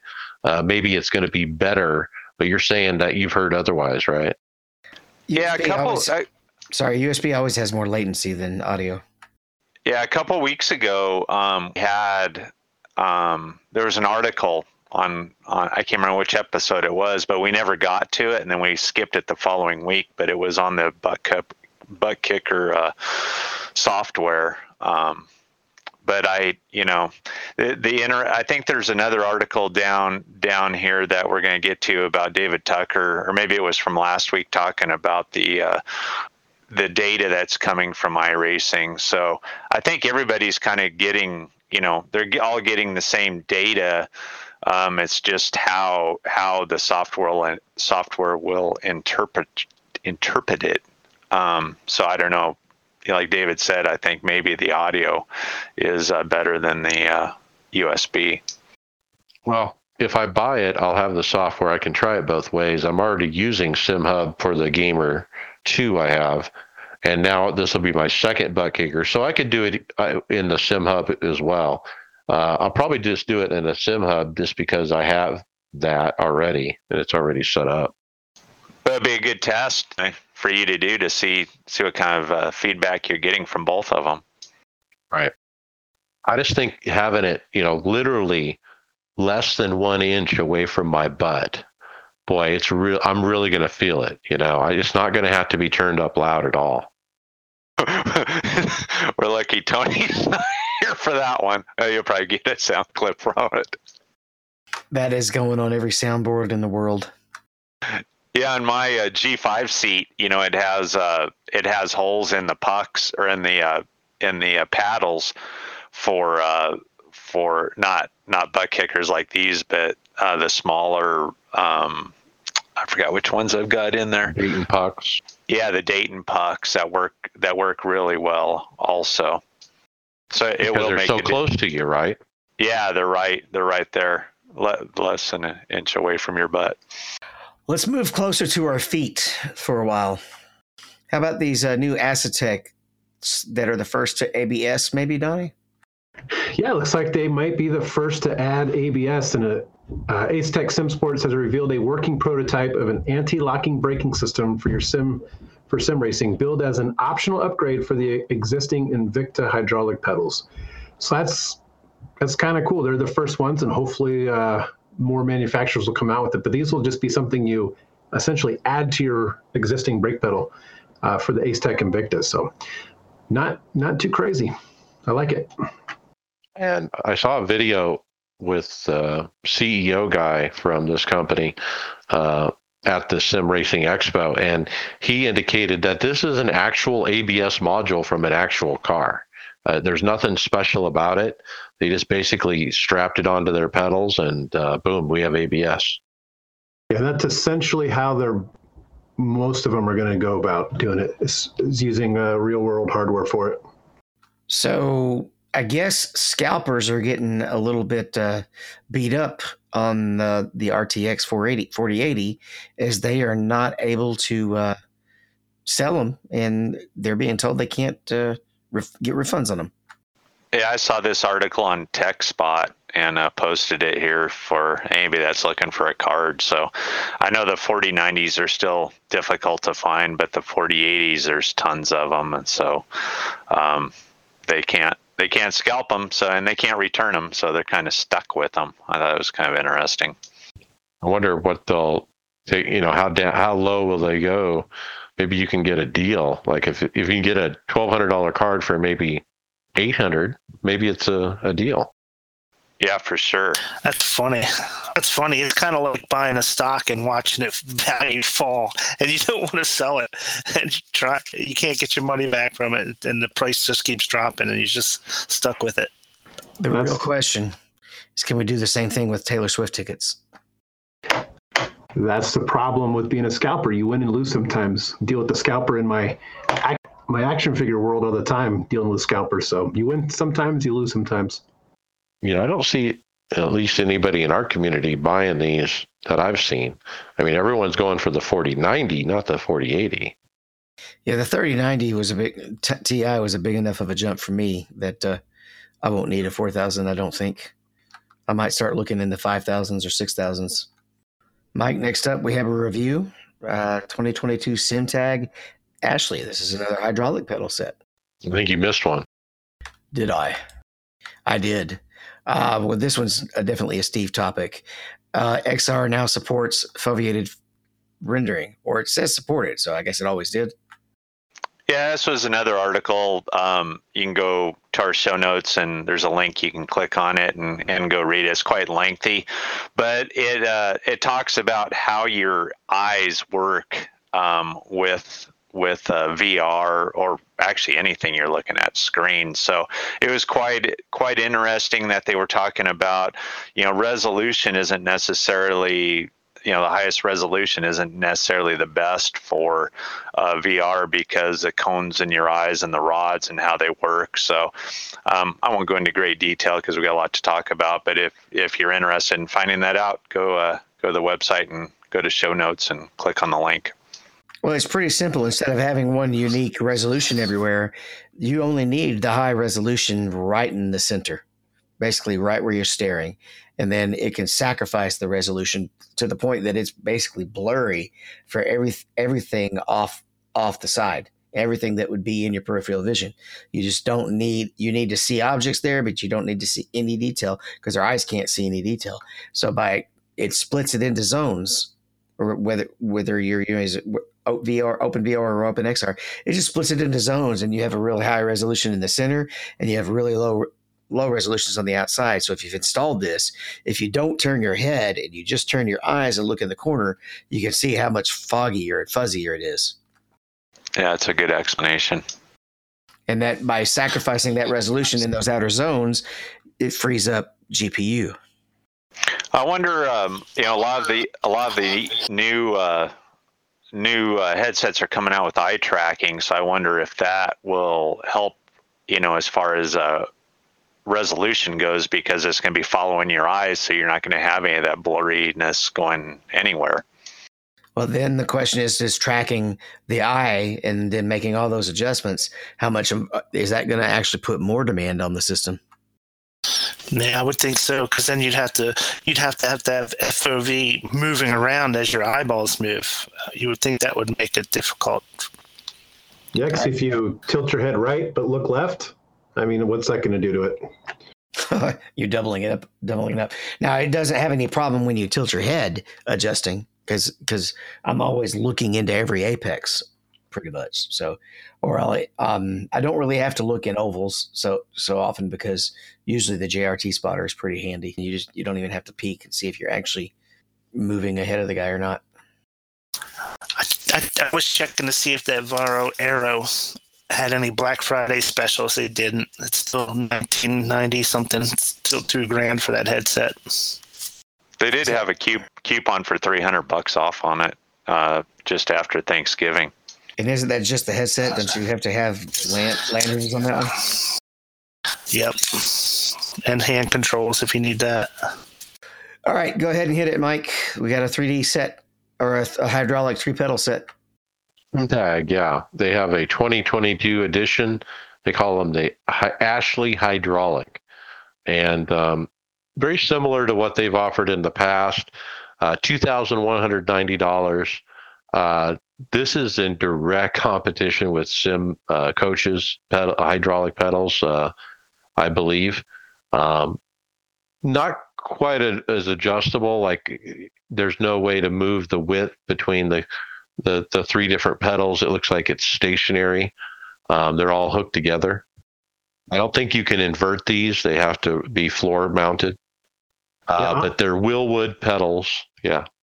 You know, honestly, these are my favorite pedal design, the Tiltons. Uh, I got to hold the the RFK set a, a few weeks or about a month ago, and uh, just an awesome feel. Um, I'm not a huge fan of that, whatever they're calling that thing in the back, how you adjust the the pressure of the brake. That big old can kind of looks a little goofy, but I don't know. Oil can. Yeah, the pedal set from what I saw in person and what I've. You, you guys still there? Yeah. Yes. Yeah. Oh, I'm sorry, my thing flashed out. But uh, it looks pretty spot on to to a real set, and uh, just looks, in my opinion, pretty good.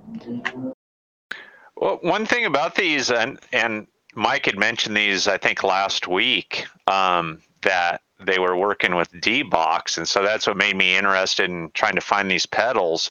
Um, I couldn't find the review from these is is is from uh, I believe last year, so I couldn't find anything that they're supposed to work with the D-Box. But I heard somebody else talking about these pedals, and they are supposed to work with the haptic feedback from the D-Box. So it's not real clear on that. All right, next we have an update about a stuttering problem with Windows 11. In fact, it's a fix. There's a quick heads up that the next Windows update, I'm not reading the number, should fix the issue with Windows 11 22H2 for Windows Mixed Reality users, which basically means no more need to manually turn off the event tracking. It's a manual update, and you must go into Windows Update and check for the updates, then select and download and install manually. The automated update will be pushed next month. Does this fix the problem we talked about earlier that a lot of VR people are having with FPS? I, w- I would be surprised if they knew about the this problem coming out for iRacing when it just happened two days ago. I, there's no Yeah. way that's correlated. Yeah, this issue's been going on for quite a while um, with see. Windows e- with Windows 11, and you could go in and actually turn off the holographic shell. There's a, you know, if you don't do the update, there's a, a forum posting down here on telling you how to do it. But you've got to do it. You have to do it every. If you turn off the holographic shell, um, you have to do it every time you start up Windows. It doesn't. It doesn't turn it off forever.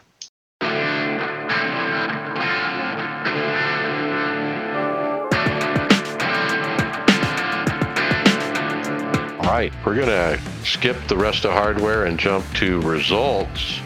Let's talk the winter NIS first. It was Nashville Friday Open.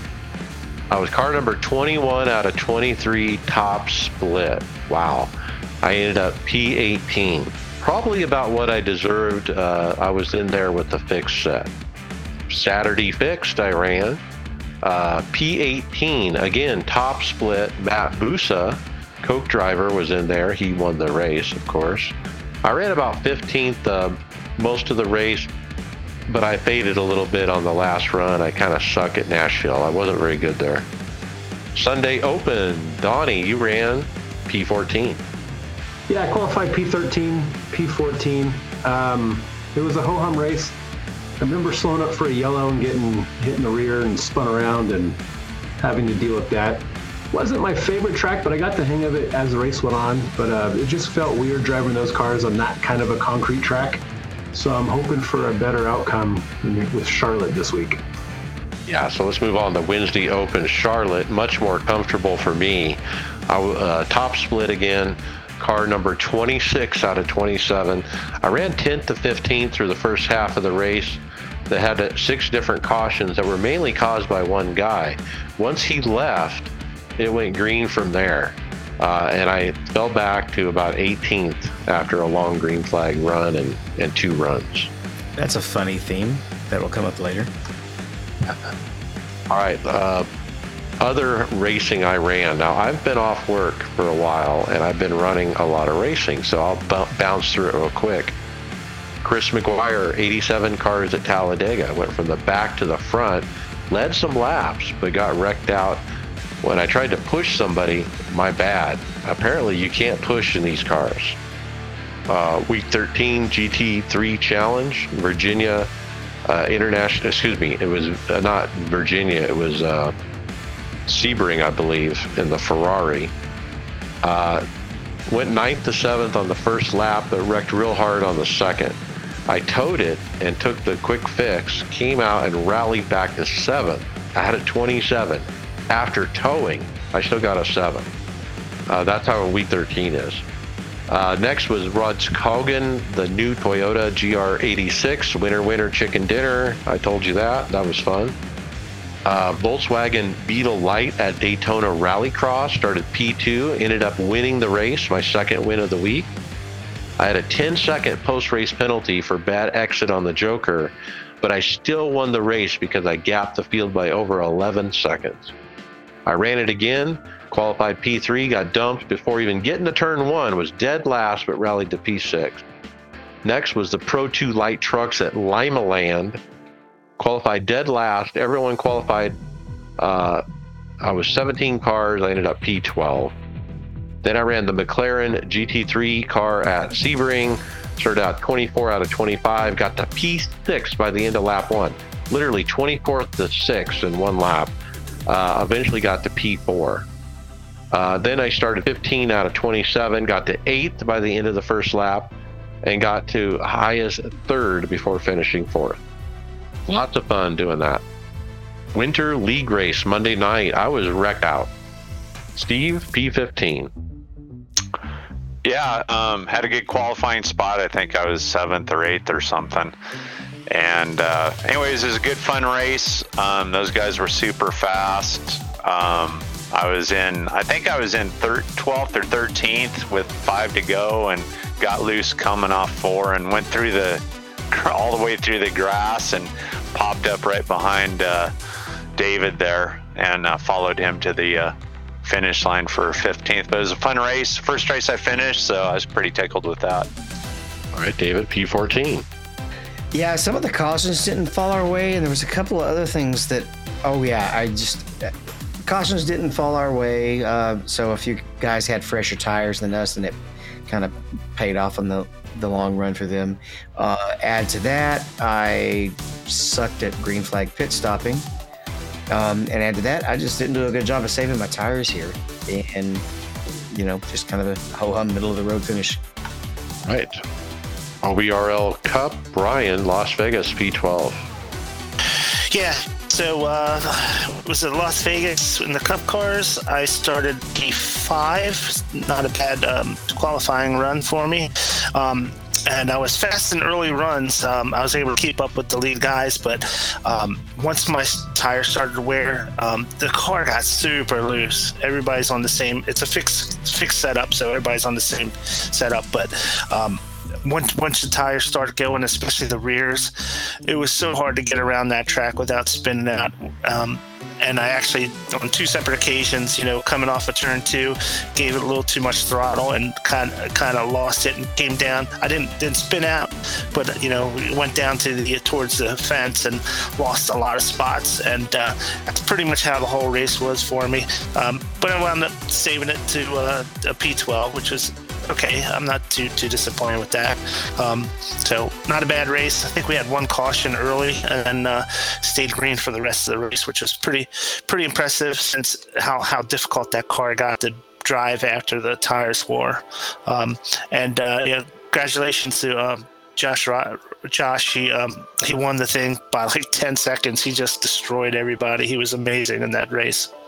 Josh Robinson. Okay, let's jump to final thoughts then. Brian Maccubbin, you're up first. Um, so yes, I'm so happy Lincoln came out in this in iRacing. Um, you know, it's my favorite track. I've been to it many times. Uh, I've actually raced on it a couple times. Um, so and you know, racing it. You know, after after you know, I got everything under control and started racing around there. I got a nostalgic feeling, like I was actually, you know, it, it's it felt so familiar that it was almost it was very similar to being there. It was amazing. Um, so you know, there's a couple issues with it, but um, you know, they got the, the, lights fixed already, which is awesome. But you know, I've been racing uh, dirt racing games for a long time since the days of uh, Ratbag and the and the sprint car races back then for you know 15 years, and no no nobody's ever put this track on the schedule, even though it's you know fairly it's fairly pop really popular um, and a and a big track, and it was um, and I'm just when whenever they put a Pennsylvania track, they always think of Williams Grove first because it's a huge track and they hold the biggest biggest events there. But Outlaws and the All Stars all go to Lincoln. It's it's not to be uh it's not to be dismissed as a second rate track just because it's in the same state as Williams Grove. But it's it's awesome being on there. I'm so happy that that that this this uh this track has come to iRacing. All right, very cool. David Hall, final thoughts. Couple of things. Number one, save the web interface or fix the fix the UI, man. The beta UI. I agree with you there. There's just still too many simple, basic functions that got that are got to be put in.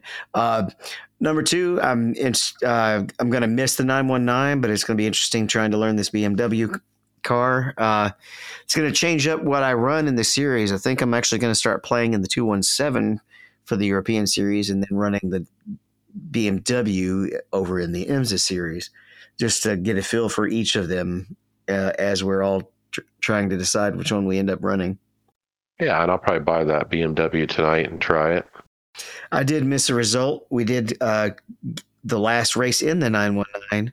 Me and Cody Richardson ran a P4 at uh, Fuji, that track we learned. Uh, we we had a couple of small incidents, but the three guys that beat us were like three thousand iRating aliens, so it was probably where we were going to finish. Right, Donnie Spiker, final thoughts. Uh, not much. I just been spending as much time as I can this week uh, with that dirt midget at the Chili Bowl. Completely lost and humbled, and hopefully, as the week's gone on, I've I've actually gotten better, so that's a good sign. But uh, actually, looking forward to running it next week. Looking forward to NIS and next week uh, starts uh, season three or season one of 2023. So I'll be running the GT4 series and the GT3 IMSA IMSA series. So getting ready for Daytona. Yeah. All right. Uh, Greg Hecktus, final thoughts.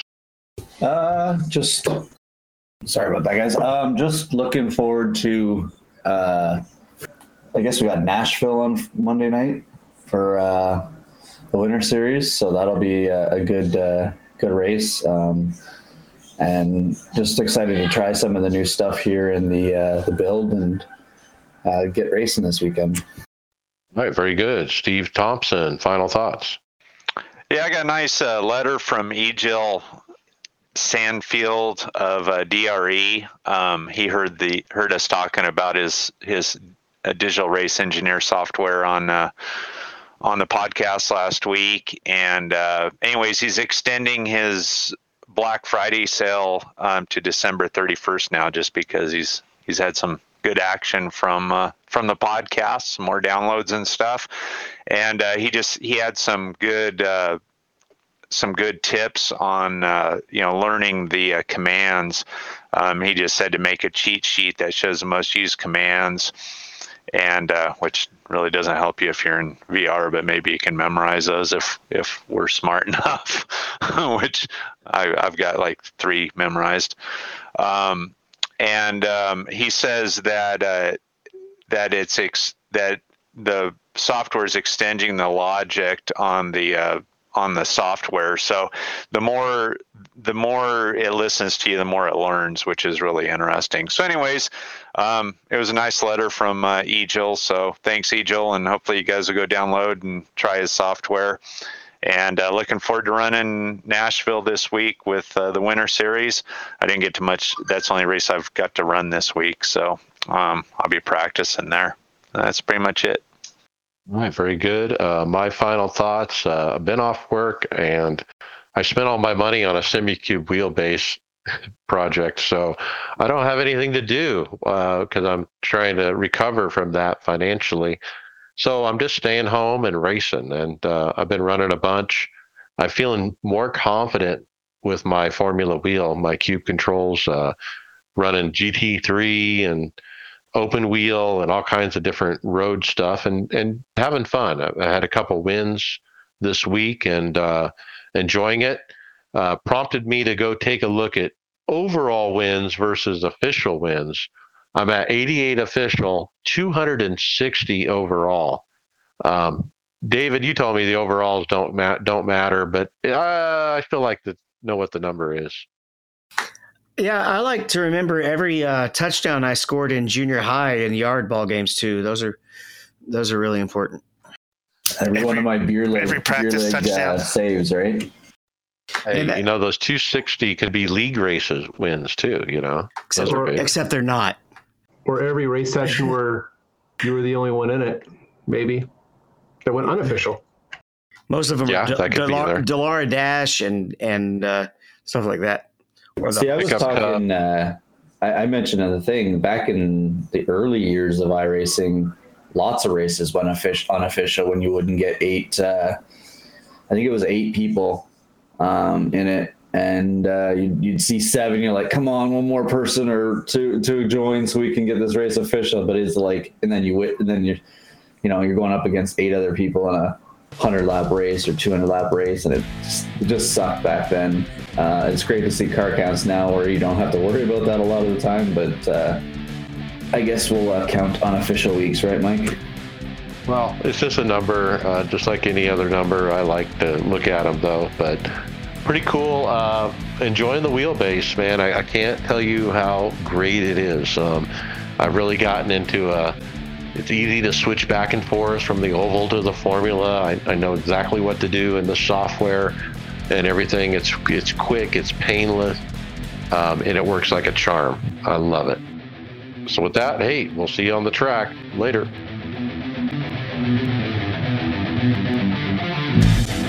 Thank you for listening to the iRacers Lounge podcast. Make sure you go to subscribe to us on iTunes, SoundCloud, or Google Play, Facebook, and Twitter. See you on the track.